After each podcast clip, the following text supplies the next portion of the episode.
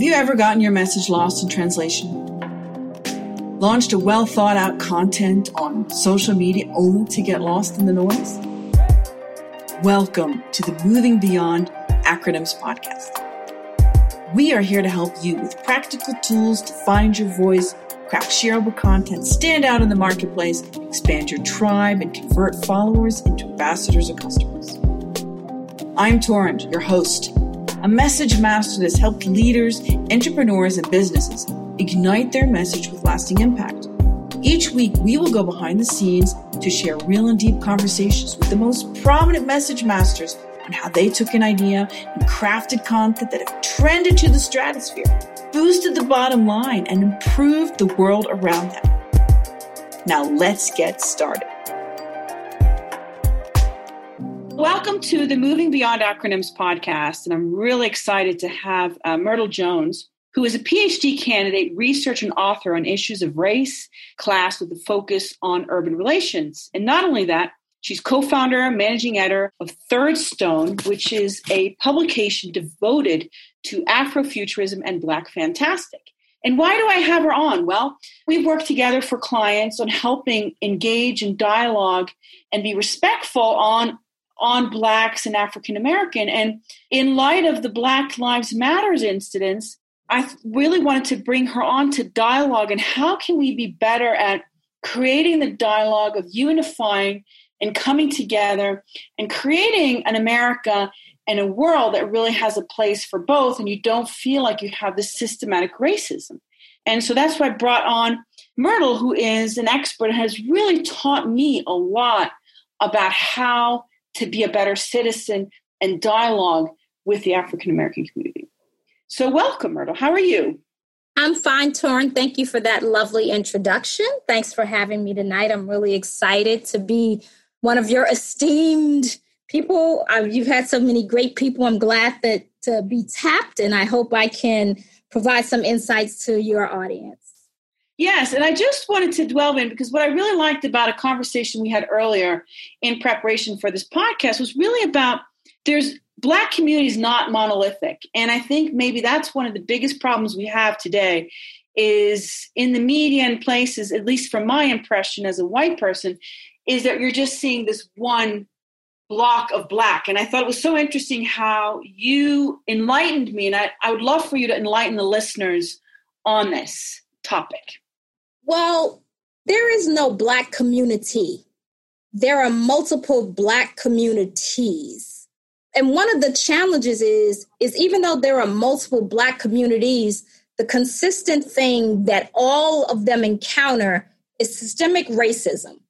But the lens by which everyone sees that is different and the ways in which everyone experiences is, is different. So it's complex because we can talk about i can throw out some scholars if anybody wants to read kimberly crenshaw's work but there are people who talk about this idea of you know, intersectionality. We're comprised of so many things. And so, sadly, because of systemic racism, a lot of times people don't want to give Black people the same nuance that they give to other groups of people in terms of the nuances of difference, whether they're regional, whether they are class differences, you know, somebody who's black who grew up on the Gold Coast of Chicago does not have the same experience as somebody who's black who lived in Englewood. And even though people say, well, there are no black people who live on the Gold Coast of Chicago, actually, it's not true. I know people who live there. So their experiences are very different, and the lenses through which they see things are different. But the challenge is they're both going to experience the same type of systemic racism, even though they're different. So there are multiple communities of Black people, but sadly, all of them experience the same disenfranchisement, and the ways in which it's viewed and enacted is very different. So when people try to put all Black people into one box, it gets to be challenging. How is that challenge? Can you give me like an example? Because what I really like what you're saying is that blacks in Chicago, as opposed to South Carolina, which we've worked together on, and New York, it's all different with different experiences, but you're saying have the same experience of systematic racism. Could you elaborate a little bit? Could you give like an example to bring some depth and understanding to that? Okay. I am a Black girl from the South Side of Chicago. My parents are Southern migrants. My dad was from Louisiana. My mother, they were from Mississippi and they migrated to Arkansas. So in my home, and I now live in New York City. So all of those experiences impact me as a Black person, impact me as a, as a woman.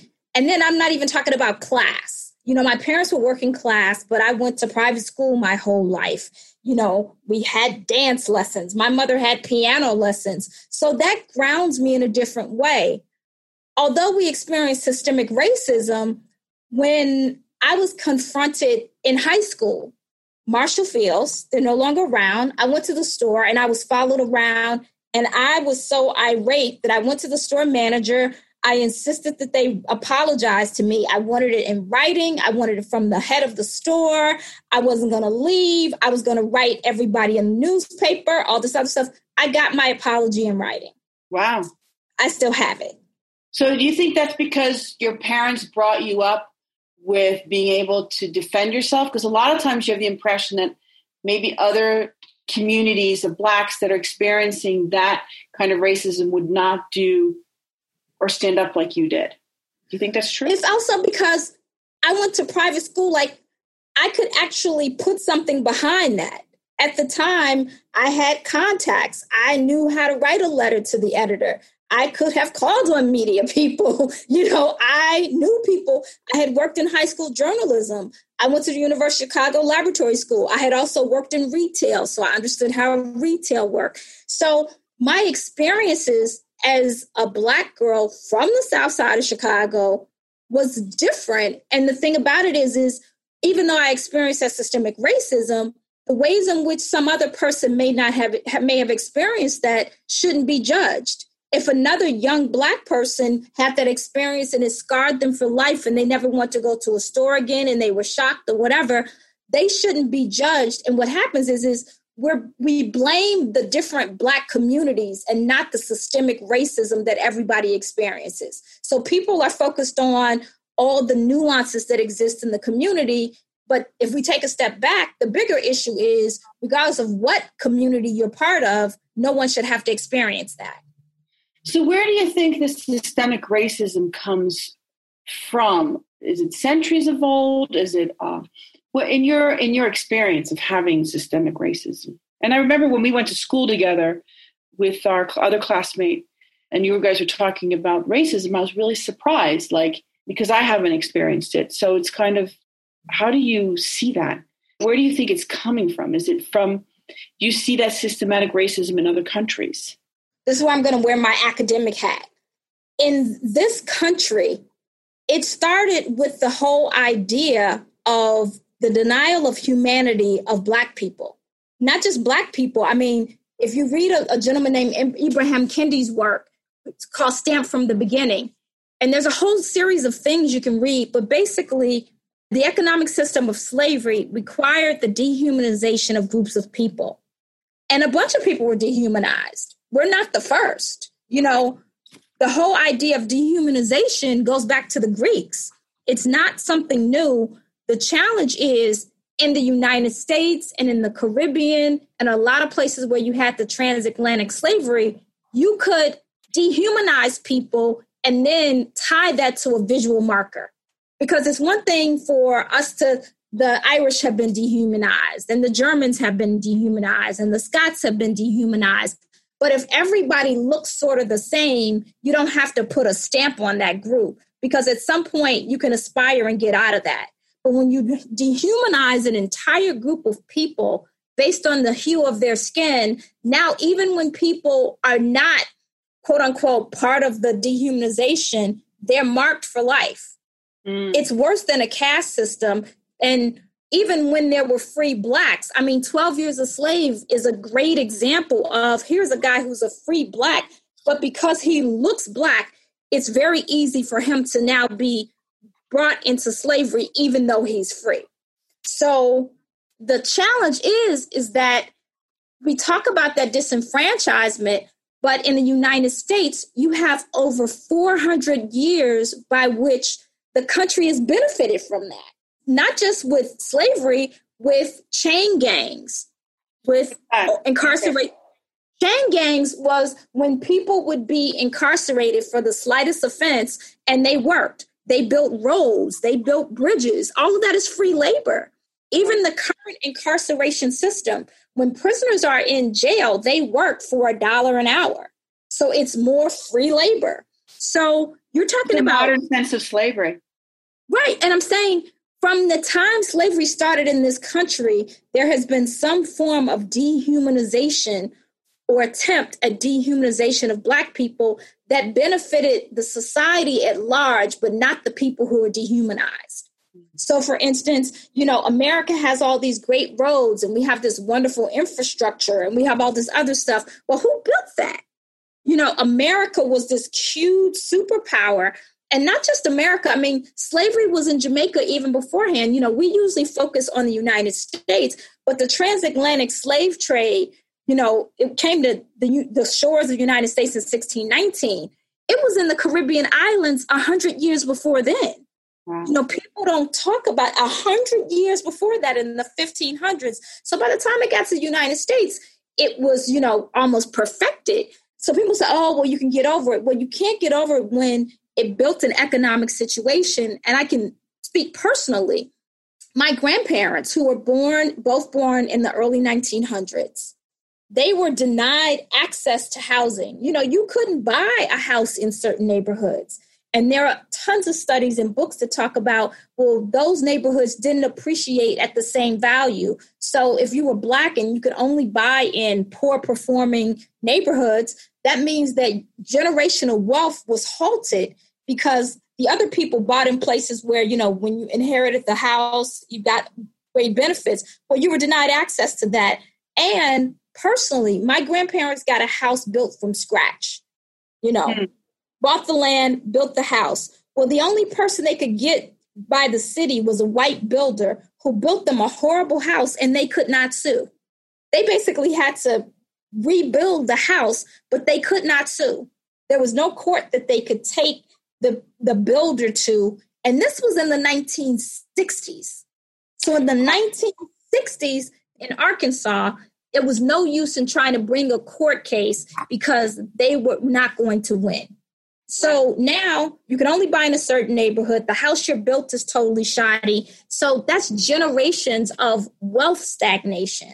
So when people talk about like, oh wow, systemic racism, it's hard because the other thing is, is it means that everybody else now has to confront their privilege, me included. You have to confront that I live in a place that is built on the dehumanization of people Right. And that dehumanization has meant that there are all these privileges that I've enjoyed at the hands of generations of other people. Right. And even as a Black person, when I look at my experience, I've been to over 35 countries and I look at just certain things I'm used to. I expect to have electricity. I have that expectation. I have the expectation that my electricity is supposed to work at all times. Well, in Nigeria, that's not an expectation you have unless you live on Banana Island. You know, unless you live in certain places, and, and, and that's not an expectation you have. They have brownouts for a whole host of other reasons. But my expectation of having that, I have to chalk up to the fact of the dehumanization of people led to the United States having an infrastructure and all these things. So now, when I go to other places, I have this expectation of how things should go. For instance, I lived in Egypt in the 1990s. And when I lived and worked in Egypt at the time, Americans got paid significantly more than Egyptians. Right. And when I found this out, I was in a furor. And then my boss explained to me okay, an Egyptian your age wouldn't be living alone. She'd be living with her parents. So she wouldn't have any rent to pay because that's just their culture. She would still be living at home with her parents until she got married also, as a foreigner, I was going to pay double and triple for everything. I'm going to pay more for a taxi. I'm going to pay more for stuff. So that's the other, which I was actually fine with. And the other piece of that is too, there are certain things as an American that I'm used to. Those are just things that I have become accustomed to. So they realized that, okay, if I was going to have someone, they would have to pay us more. Now, eventually we did lobby and say, okay, Egyptians need to be paid a fair wage because you can't assume that all women want to stay at home. If there were some things that happen. But the point that I'm making is this idea of privilege is something that a lot of people don't want to confront because now you have to deal with the fact of everything I got, I didn't get on merit. I got because there was a whole group of people who were running the race and they had their legs tied and their hands tied and their mouths bound. And so, yeah, I beat them. And so it's generations of that. So it becomes one of these things of how do we now deal with that? And there are people who are working this out. I love Nikole Hannah-Jones's work. If somebody wants to read her, she writes about reparations and the the way moving forward. And I guess the challenge is to first start by looking at the man in the mirror and saying, wait a minute, in which ways have I benefited that I didn't really even know I benefited? You know, if you are a white person in this country, even if you're poor and living in Appalachia, and they're like, um, and I'm, I'm, you know, God, God bless them because poverty is real. But the challenge of it is, is you can leave Appalachia and move to New York, and people will have assumptions about who you are, and you can fake it till you make it. But you can't fake it in a way because it's almost like a markation of because of the color of your skin, there's a systematic racism. And it's kind of like what Condoleezza Rice was saying. It's it's the birth defect of the US. Correct. For instance, I am assumed to be disenfranchised until proven otherwise. But do you think like the way with affirmative action and and some of the of some of the things that have been moving forward and creating a better voice than maybe was in the 60s that that's really ushered in kind of this not accepting discrimination anymore and the fact that you have the Black Lives Matter standing up. What do you think about that? You now when you say affirmative action and not accepting do you mean the backlash against affirmative action or do you mean the the inroads did affirmative action the way it has been helping with ensuring that African Americans are getting their their place in various arenas, making sure that there's a a representation. Has that helped, or do you think it's worsened, or do you think some? Do you think we're better off now than we were in the '60s? I think that's what I want to ask. I wasn't around in the '60s, so it's hard for me to say.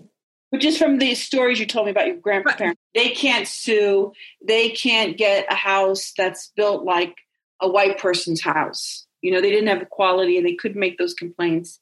Do you believe from looking back in history and with all the research you've done, do you think we're moving forward or do you think we're moving backwards? Depends on who the we is. Right. I think that it's like, okay, which which we are we talking about? Because if you're, if you're talking about a middle class black person in New York or Chicago, no. No. No because in the 60s and the 70s that person could own a house. Mm. but now because of where things not at three million. No you can't. Yeah it's gone up a lot. Yeah. I used to live in harlem so i know.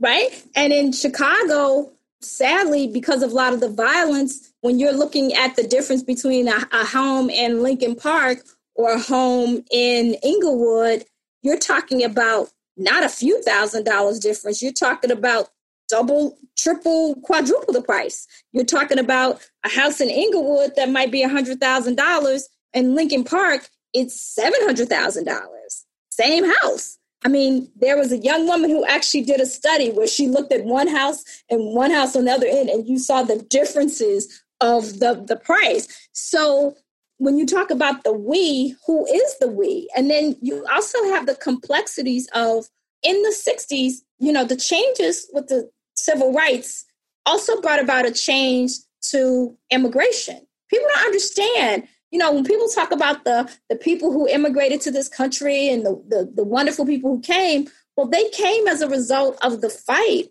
of many black people and liberals who fought for changes to immigration during the civil rights movement the bringing in of other people was a civil rights initiative.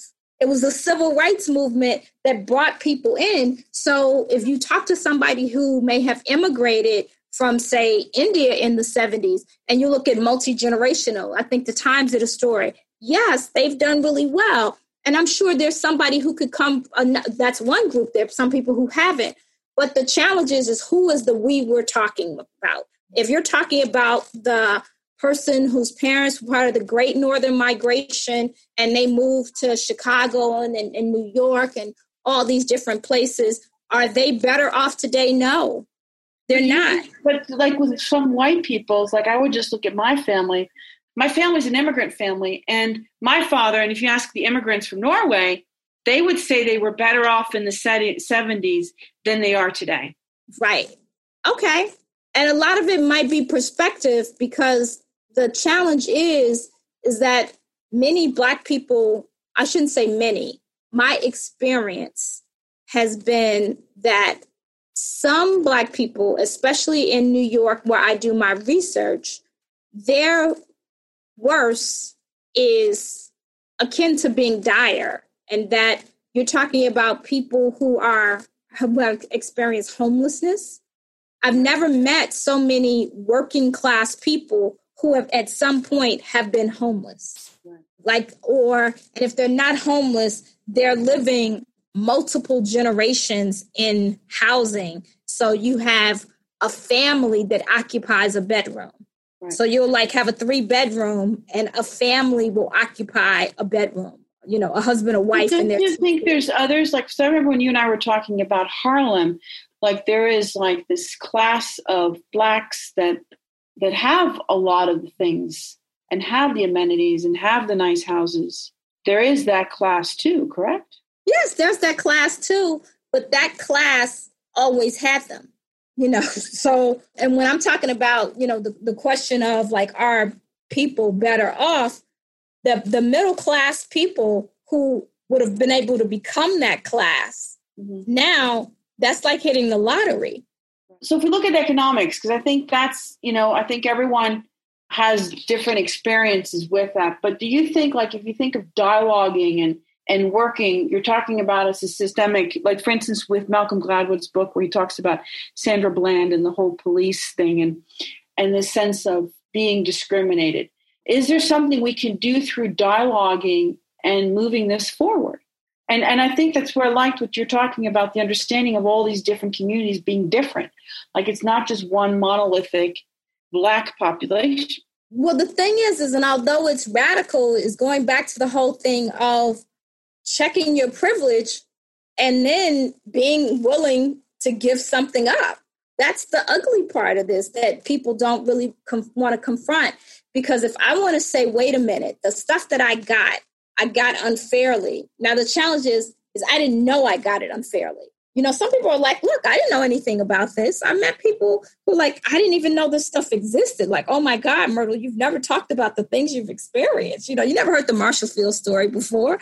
Like, oh my God. I'm like, look, that's just life. Life is a black girl in this country or a black woman in this country. But so how do we how do we deal with that? Because I think the kind of thing what I've I've learned a lot from you. Like for instance, there's African Americans, there's Black ethnics, and Black ethnics are immigrants, as I understand it correctly from last time we spoke, are people like maybe from Nigeria that came over that didn't really experience being a slave through generations, right?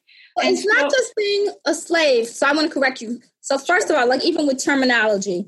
So for instance, it's not being a slave; it's being enslaved. And although that seems like a really slight, uh, you know, nuance, because slavery tries to put an identity on someone that no one deserves. To, to, say, oh, you're a slave is another dehumanizing way of referring to a person. And, you know, that's why I, I love you and I love this podcast because we can have these kind of conversations. The best way to refer to somebody who comes from that history is to call them enslaved because enslaved looks at a situation that was put upon a person but it still maintains your humanity. So, the one thing we've done wrong with language is we have dehumanized the situation, and possibly where we can be more healing is to understand the nuances of words. So, use the, like, for example, using the word enslaved. Right. Oh, that's very interesting. Okay.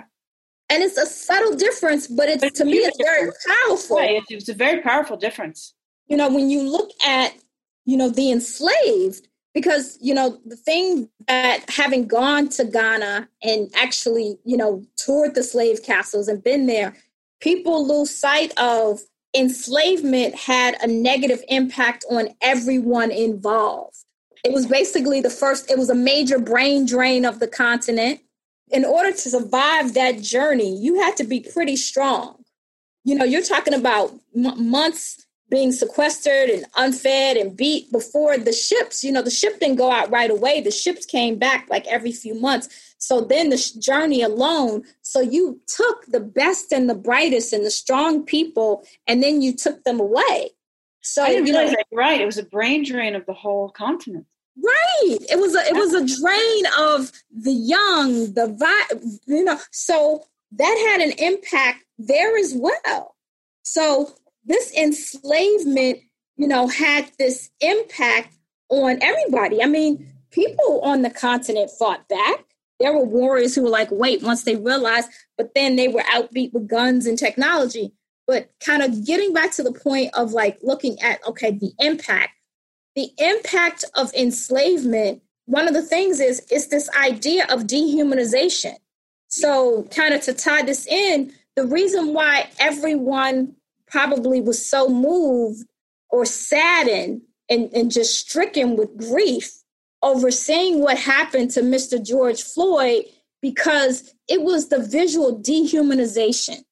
This man, wow. any, he was a human being. So, regardless of what community you're part of, everybody who was a human could see another human being in pain and calling out to their mother uh, who, their dead mother. You know, so everybody rallied. And the reason why I think so many people from so many different communities are now coming together over that because that was a blatant lack of humanity.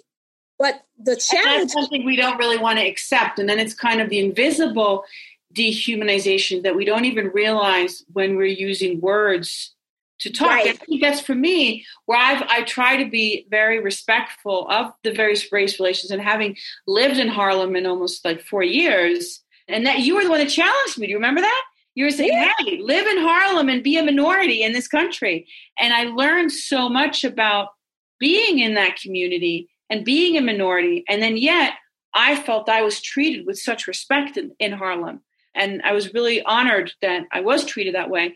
But it's kind of like, how do we speak to one another? Because it's almost like now you're afraid of being offended and then by being afraid of offended you go into this cycle of fear if you don't even want to talk and then it maybe becomes a misinterpretation of why you're withdrawing like so how do we engage the conversation after this with floyd how do we talk and how do we start the dialogue and the dialogue is already happening but how can each one of us that's listening to this and how can we be mindful and respectful and and be a force for change in this?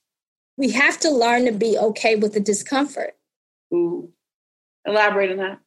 When i was in high school i'm not going to say his name i had a friend who was white. We, we got to be really close. We were in journalism. Shout out u high lab school and I'm there late one night, and he asked me, Why do Black people stand on corners and wear colored plastic bags on their head? Provide context. During that time, Jheri curls were the wave in certain communities.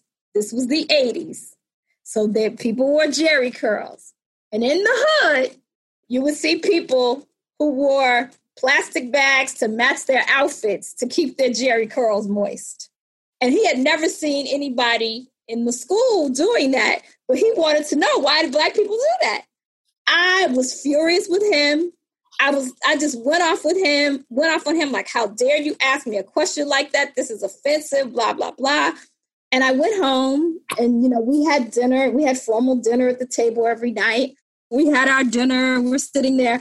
And I go tell my parents who I just know my mother, you know, Mississippi, Arkansas is going to be like, yeah, I'm glad you gave it to him. I was like, can you believe he asked me that? And my mother was like, well, did you answer that young man's question? I was like, what? That's offensive. And da, da, da, da, da, and I went off on him. And she said, well, you're going to go back there and apologize to him. I said, I apologize?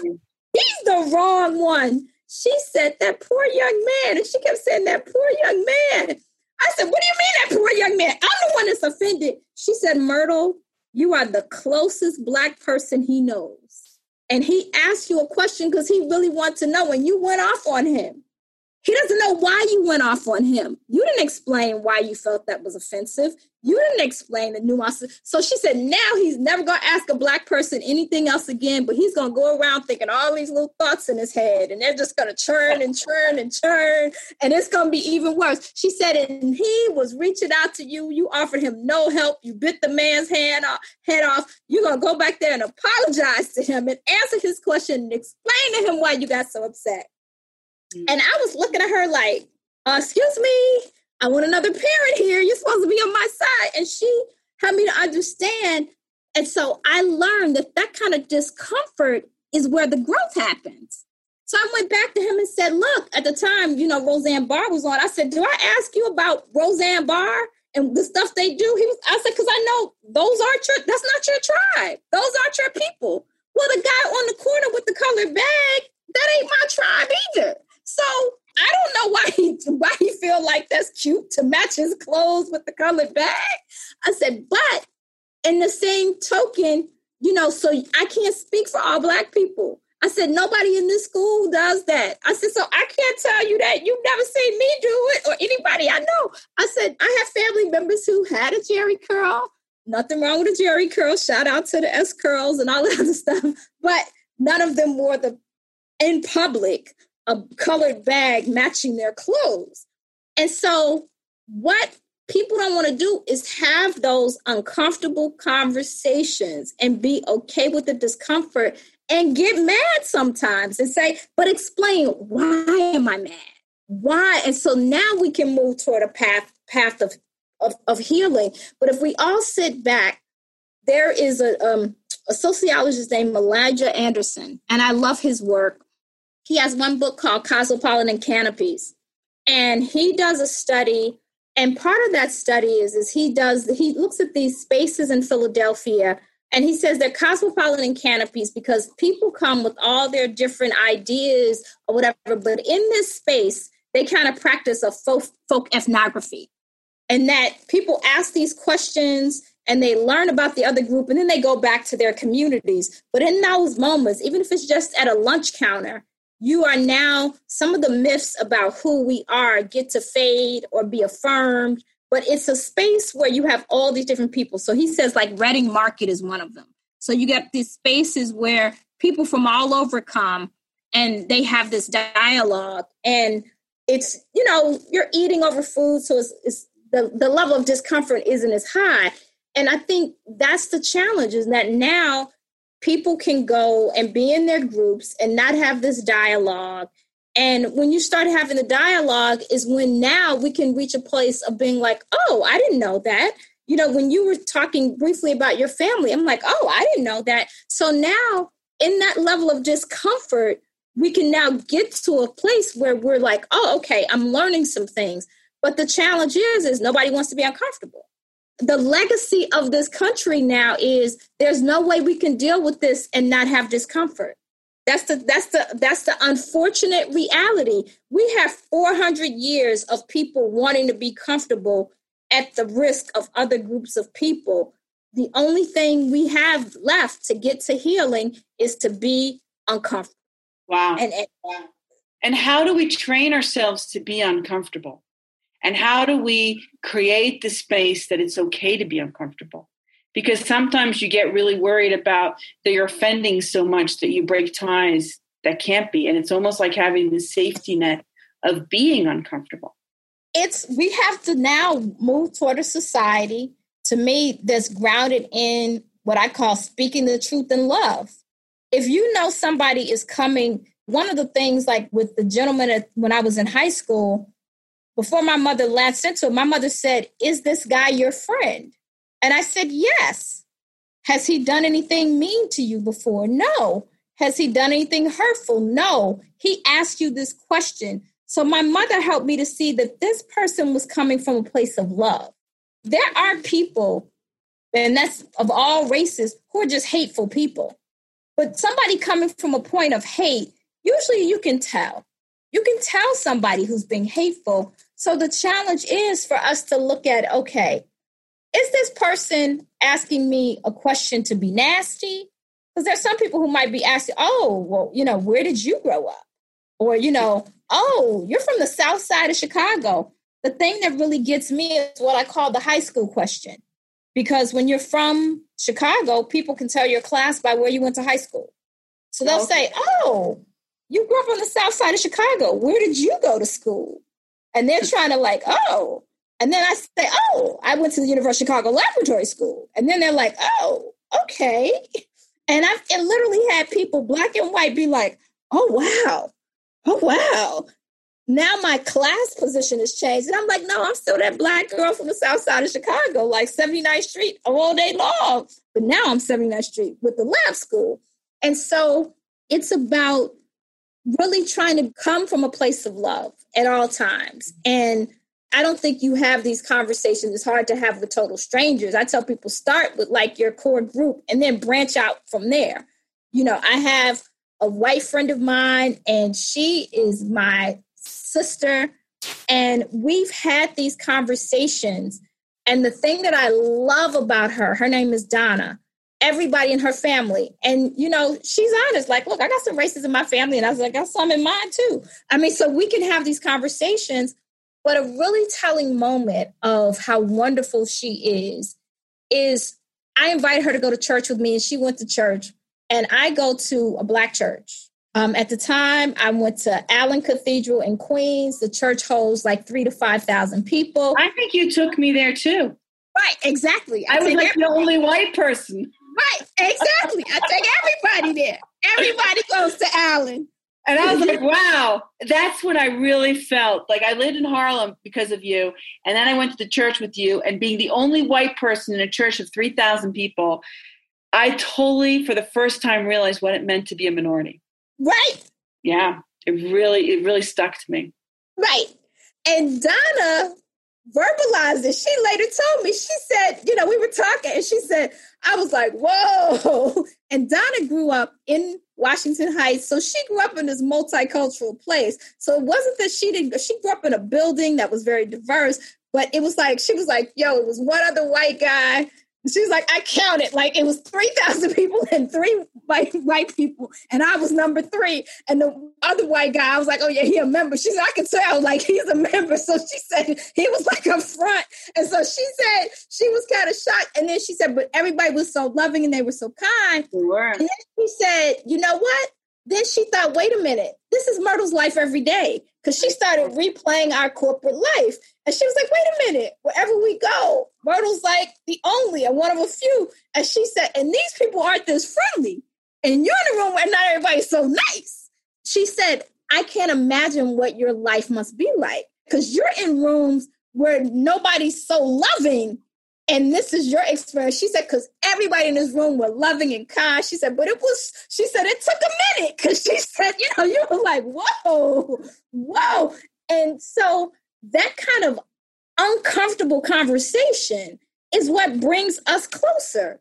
Even when this whole thing broke out, like she called and she was just like, you know, she said, I don't want to be one of them people like, oh, let me call all my black friends. And, and you know, because it became even more taxing because I have some friends, like a white friend of mine reached out because she reached out to another black friend who bit her head off because during times like this, everybody's different. Some people are like, look, I don't want you calling me, try to assuage your white guilt and want me to hold your hand and, and give you the kumbaya speech when I'm over here hurting because the challenge that we have now is, like I was saying, I've been in antagonistic spaces. You get to a point where you just get used to certain things sadly. Because if you don't, you won't be able to cope. You'll have a nervous breakdown.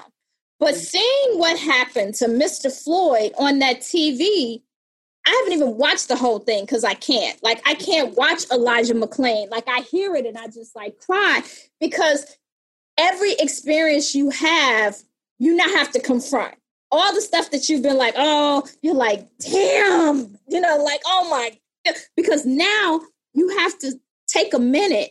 And so everybody had to deal with that minute differently. For some people, it was just like sadness. For some people, you know, my mother was just crying and crying because it's not just about him. It's about all of the situations you've experienced that you know could have led you there. You know, you're yes, thinking, what's exactly. the grace of God? That could be me because you've had little experiences along the way. That could have been you. I've been stopped by the police. Me. I'm the most unassuming black person you know. And when I first got my car, I was stopped by the police near my house. The doorman had to stick up for me. I have notes from my, I mean, I've been doing ethnographic field work in Harlem with the Black Elite for about 10 years now. There's a dentist who owns a brownstone, and there have been times when the police were rolling up on him on his own building because he had on jeans and looked casual, and he the police was rolling up on him and they saw the sign that said doctor's office in front of his house. But he was like, yo, they were like, yeah, doc, we saw what was about to go down. So we were like, you know, let's let, them know you're the doctor who lives in the brownstone. And this ain't that long ago. You know, this is not that long ago. So that moment for a lot of people of color was a moment of like reckoning because it brought all the stuff you have been bearing out but kind of getting back to the point I'm making, so then it becomes even more taxing now when some of your white friends are like, oh my God, let's talk about it. You're like, look, I'm sitting over here dealing with my own trauma right now. Because I'm an academic, because of some other stuff, hey, I've been in therapy. I think every person of color needs to find somebody great. I could actually talk to my friends and say, look, you know, I'm good. I thank them for checking on me and say, yeah, you know, this is a moment that shakes up because and it's not just this moment. Now that's brought out the elijah mcclains breonna taylor. I mean we got sandra bland. I mean person after person. So we're like how many of these people can we have? Because you're talking about i'm from chicago where emmett till happened. And people don't understand the psychology of what that happens. I went down south every summer up until i was 11 I have only been hit by my grandmother one time. My grandmother slapped me in the mouth and cried afterwards because a white woman asked me about school and my grandmother thought I was too flippant with her. So she slapped me in front of the woman because my grandmother grew up in a time where a young black girl who spoke to a white woman could have gotten killed. So wow. she wanted the woman to know that she was dealing with me. Wow. And that was her reaction. And she cried and cried and cried and told me how sorry she was because her instinct. And as I got older, I realized that was her moment of love because she was doing that to keep me safe. Even though, I mean, thank God, I, I don't think it was a time when that could have happened. But, you know, my grandmother knows a time when it could have. And I didn't even think I was being rude to the woman. I mean, the, the woman asked me, the Chicago public schools were going on strike. And the woman asked me if I was excited because I was going to get to spend more time with my grandparents because school wasn't started. And I looked at the woman and I was polite. I was like, oh, that doesn't apply to me because I don't go to public school. I was like, I go to private school, so we'll be in school. And so my grandmother was just like, oh my God, she's told this woman she goes to private school, you know, where this woman couldn't afford for her kids to go. My mother was, my grandmother was like afraid of the reckoning of what could happen. So, it's like a post traumatic stress syndrome. Correct. Inherited post stress uh, PSTD. Right. And how do you react to things? And then it becomes a reaction instead of something that you're responding to. Right. And so the trauma that generations of folks have dealt with, fortunately for me, I could dissect that, but that would have been even more trauma on me because here's this woman who loves me deeply, and I know she loves me, and has never hit me before. Let's start there. And I didn't grow up in one of these spare the rod, spoil the child households. You know, my parents weren't about that kind of physical abuse. So for me, this was a shock. Like I was in shock. And, you know, she cried because her thing was is she knew how much that hurt me. But at that moment, she felt like I got a choice. And if this, if I get, she has to be hurt temporarily, but her life is going to be spared. So those are the kind of things that other groups of people don't have to think about or right. deal with. Your earlier question about Black ethnics, it becomes this is something that is specific to this enslavement of people that were in the United States. And I can't speak as much to the Caribbean, but I have friends who are from there. But it is specific to uh, to us. And I think no. that's so interesting, Myrtle, because that's where you really you gave me depth and understanding in the sense that we can't just put everyone in a black box. You know what I mean? Like the one race. There's black communities, right? And right. and, and I, I'd love for you to elaborate a little bit more, just because there's not just African Americans that have been in this enslavement, but you have other blacks that have come with their communities and how can you give us a little bit of a def just give us a little bit of an overview of that or just give us a little taste of that and understand sure so there is a lot of scholars who write on kind of this you know i like the work of clr james you can read Frantz fanon's work the wretched of the earth but one of the challenges is is that enslavement was enacted differently in different places. You had the Dutch, you had the British, you had the Portuguese. Each group brought their own, the Spanish, each group brought their culture in the ways in which they enslaved people. And then you also had the terrain. So, for instance, you might have an island where the enslavers didn't actually really live on the island. You might only have one or two white families and everybody else is enslaved. So, one of the things that I'm currently writing about in my research is the idea of when somebody migrates to an area, they experience different structural forces, which has an impact on their identity formation. So, for wow. instance, someone who migrates to Harlem in the 1980s had a very different experience as somebody who migrated to Harlem in 2015.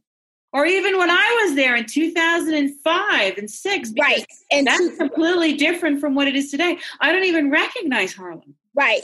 So it creates a, it creates kind of this natural kind of sifting because somebody who didn't want to deal with the challenges you dealt with in 2005 was going to move after a year they were going to be like, "Look, I'm not dealing with this. I'm out of here. They're, I don't like the, the the the. I think then the the the vegetables were still encased in plastic. You know, when you went to grocery stores and the vegetables weren't loose, they had everything packed, pre-packaged in yes. plastic. You know, you couldn't touch the physical vegetables unless you went to Fairway on 125th Street. Yep. It was like two or three stores you could go to where you could physically touch a, an orange. like the food desert when I was right. there everything was encased in plastic. Right. So that person would have been like, I'm out of here. Whereas now you got Whole Foods, even the hood stores don't have the vegetables encased in plastic. You can touch as much as you want to, you know, at your local, you know, frontiers and, and your all your other stores.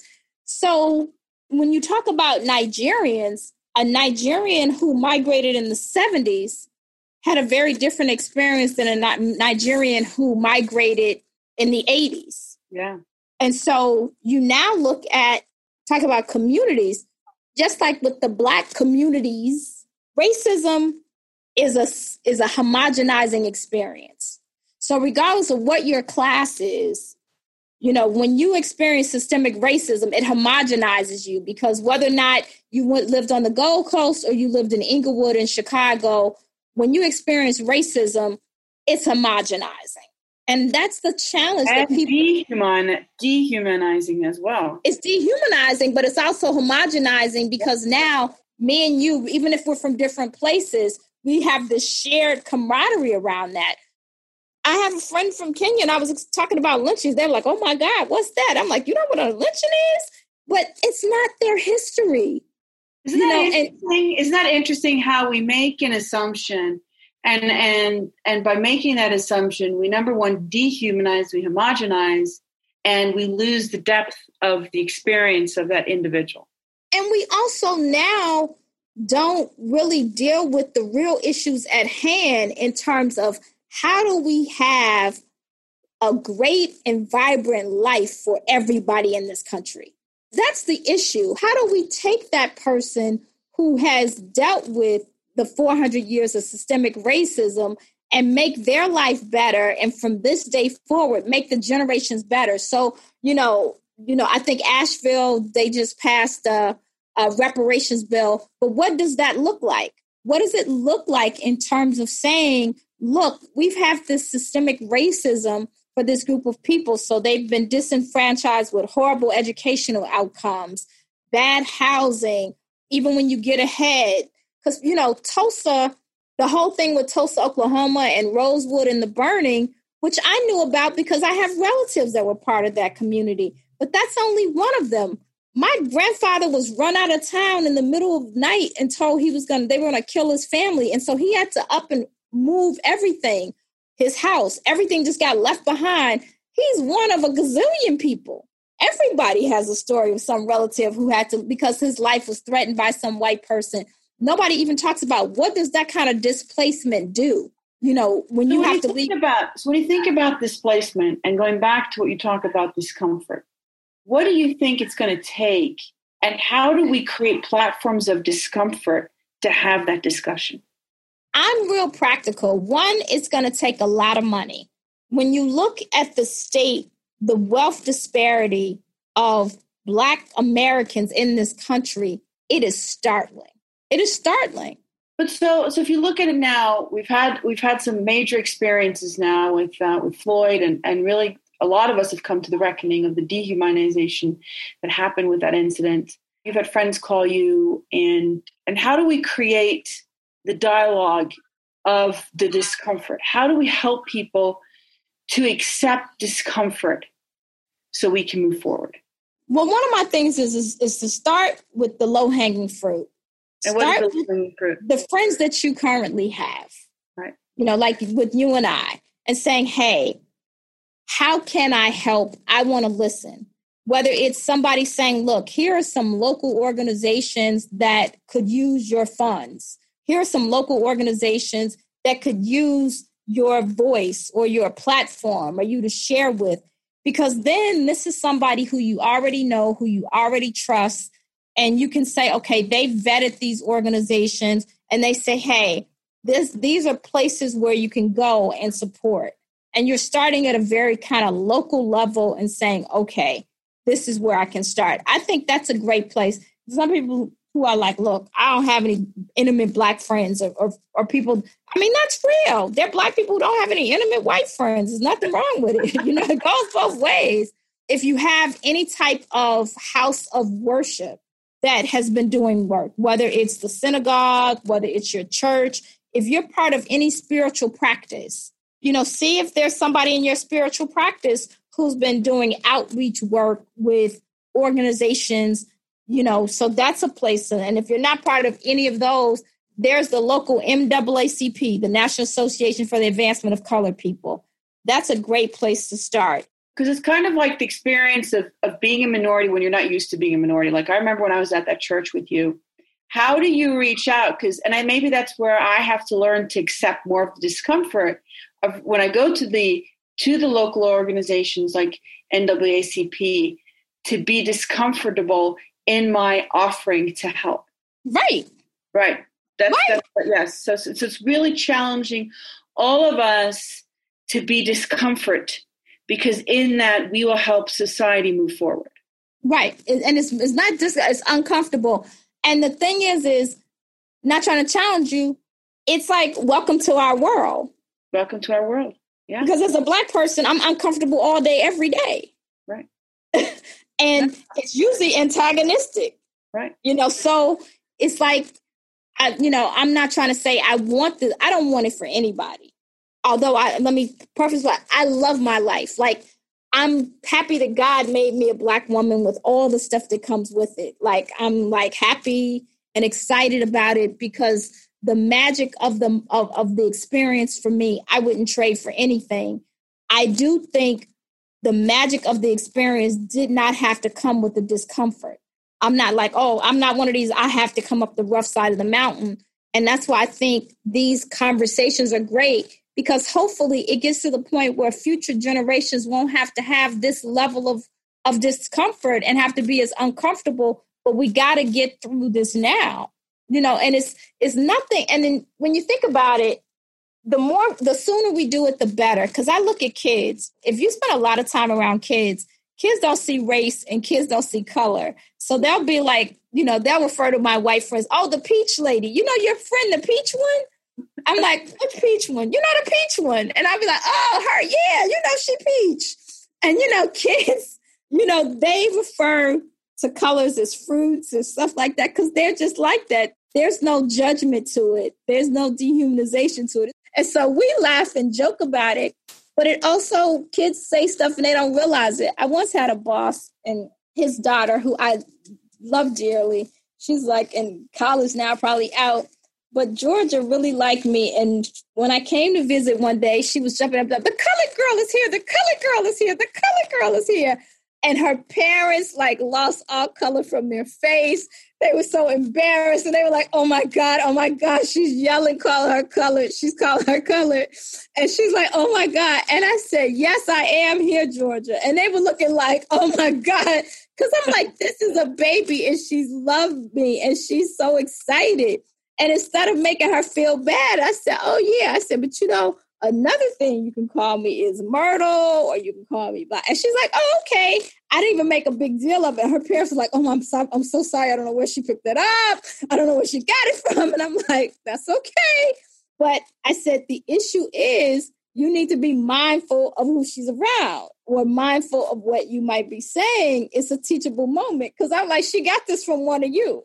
I said, I mean, I like that. That's a really good question. And I think we'll probably draw to close. I could talk to you for hours about this, but how do you address? Because you have a lot of words out there and it's, it's interesting. Like, I know that the black community refer to themselves as black, but as a white person, I feel uncomfortable saying black. And then right. you have African American, but that doesn't really define the black ethnics. And I really like when you talked earlier about how do we address that situation? Asking people what they want to be called. Exactly. So Again, how yes, it's asking Ask people what they want to be called. It's just like the pronouns now. You don't assume somebody wants to be known as as using binary pronouns. You I mean in academic circles, you know, we all put you know, she, her, them, they, whatever pronouns you want to be referred to, you put on your name tag so that then people can know this is how I want to be referred to. So when you're talking about someone's race or their identity without being mean, whether it's black person or Asian person or any person, ask, you know, oh, I want to, you know, be respectful, which is the best way for me to refer to you. Do you prefer to be called African American or Black or whatever it is. And then the person will say, some people don't even give it any thought, like, oh, okay, well, you can call me this. Because I like Black, but some people like the term African American. My father grew up when we were Afro American. You know, African American was a step up from all the other things that we've been called. And we got to realize race is a social construction, but not without power. So even though it's made up, there's still power to this whole thing. So the labels do have meaning and they do have power. So to me, it's about asking somebody what they like to be called without judgment. You know, because you can't ask them and then be like, "Well, why you want to be called that?" No, no, no. That's great, Myrtle. I'll, I'll remember. I, I, think that's something for all of us listeners to remember is just to ask and be be prepared to be in discomfort, maybe for a few minutes, but in that discomfort, you're showing respect. Yeah, so then I just want to talk to you because I'm so excited about your publication that you're managing editor. And I don't know if you want to talk a little bit about it because I love this Afrofuturism and the devotion to Black fantastic. I mean, that is just like wonderful. Can you tell us a little bit about that? Yes. So, Third Stone is a cultural space which is exciting because it is a space for Black liberation. One of the challenges is the disenfranchisement of Black people also has huge cultural implications in terms of when you're dealing with the challenges of being Black, sometimes it's hard to focus on creativity or spaces where you can be free and say what you want to say without having somebody look at you like you're crazy or have it be discounted one thing that's happening in the academic circles and creative circles is many people are now talking about how we try to write books or every whether it's film operas every mode of cultural and creativity in this country has worked in some way to disenfranchise and silence certain voices. So, one of the things that I'm really happy about, we recently had one of the editors who has now stepping down but done great work, Christopher Varlack, the other co founder, Dr. Saritha Williams. We all came together. You can send things if you want to be considered for publication, but it's multimodal. So it's everything from interviews to poems to fiction. We have video, we have music, but it is devoted to this concept of Afrofuturism. This idea of, and it's being defined, you know, there are a bunch of different definitions of what Afrofuturism is. So, what's your um, definition? The definition so, of third stone. Just like we talk about, there are many communities of Blackness. We want the many communities of Afrofuturism to feel as though they fit within Third Stone. Mm. Because Afrofuturism is this idea of a reimagination of past, present, and future. So that's very encompassing when you look at that from a Black perspective. Right. So, you know, some people argue that there is an African futurism that is based on the continent. So those are people who are either in the United States, but originally from the continent of Africa, or they're in Africa. And so they believe that, you know, there's an African futurism. Then, you know, Afrofuturism, some people argue that Black Panther is Afrofuturistic in terms of it's this reimagining of Black or African place. But, you know, what we're doing with Third Stone is to say, look, we want to be expansive in our term and not get into, well, this is Afrofuturism and this isn't, because there are not enough platforms for people to display and show their work. And also, as a place for people to read the work.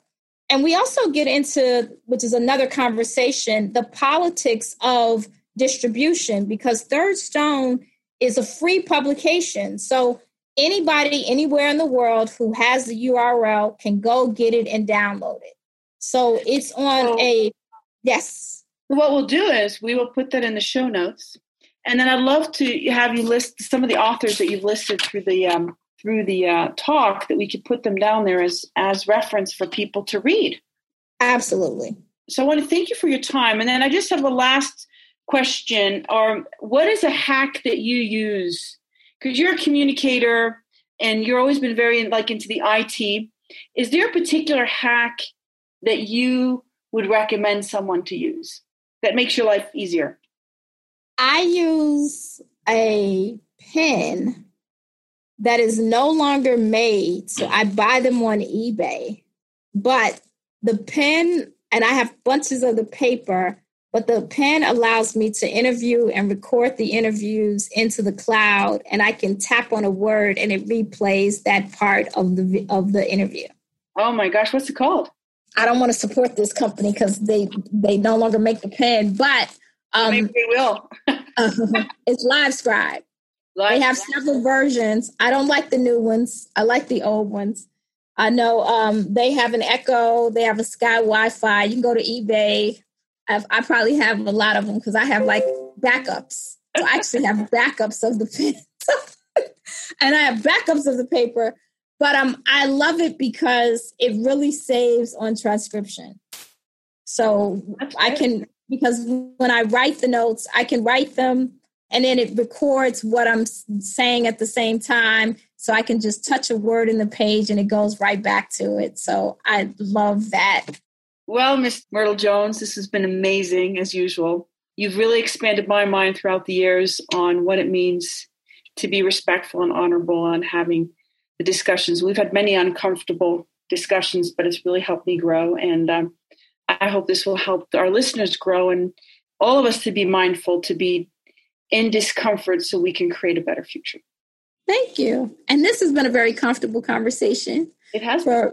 both of us. Um, but no, I mean, I thank you because I think it's great that you've always made the effort and always long before the the thing always been on a quest to be like look how can i be the best person i can be and how can I communicate to everyone in a way that affirms them and and and really uses words to express love because I think that's what words should do.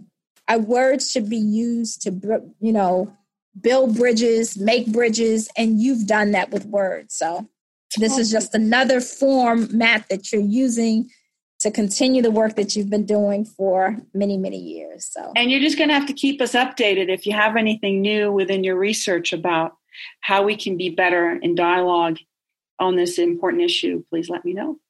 I will, and I will make a plug. I do have an, another article that is available called You Can't Do That, where it's me and a colleague, and we do a comparison of entrepreneurs, a Black woman and a white organization.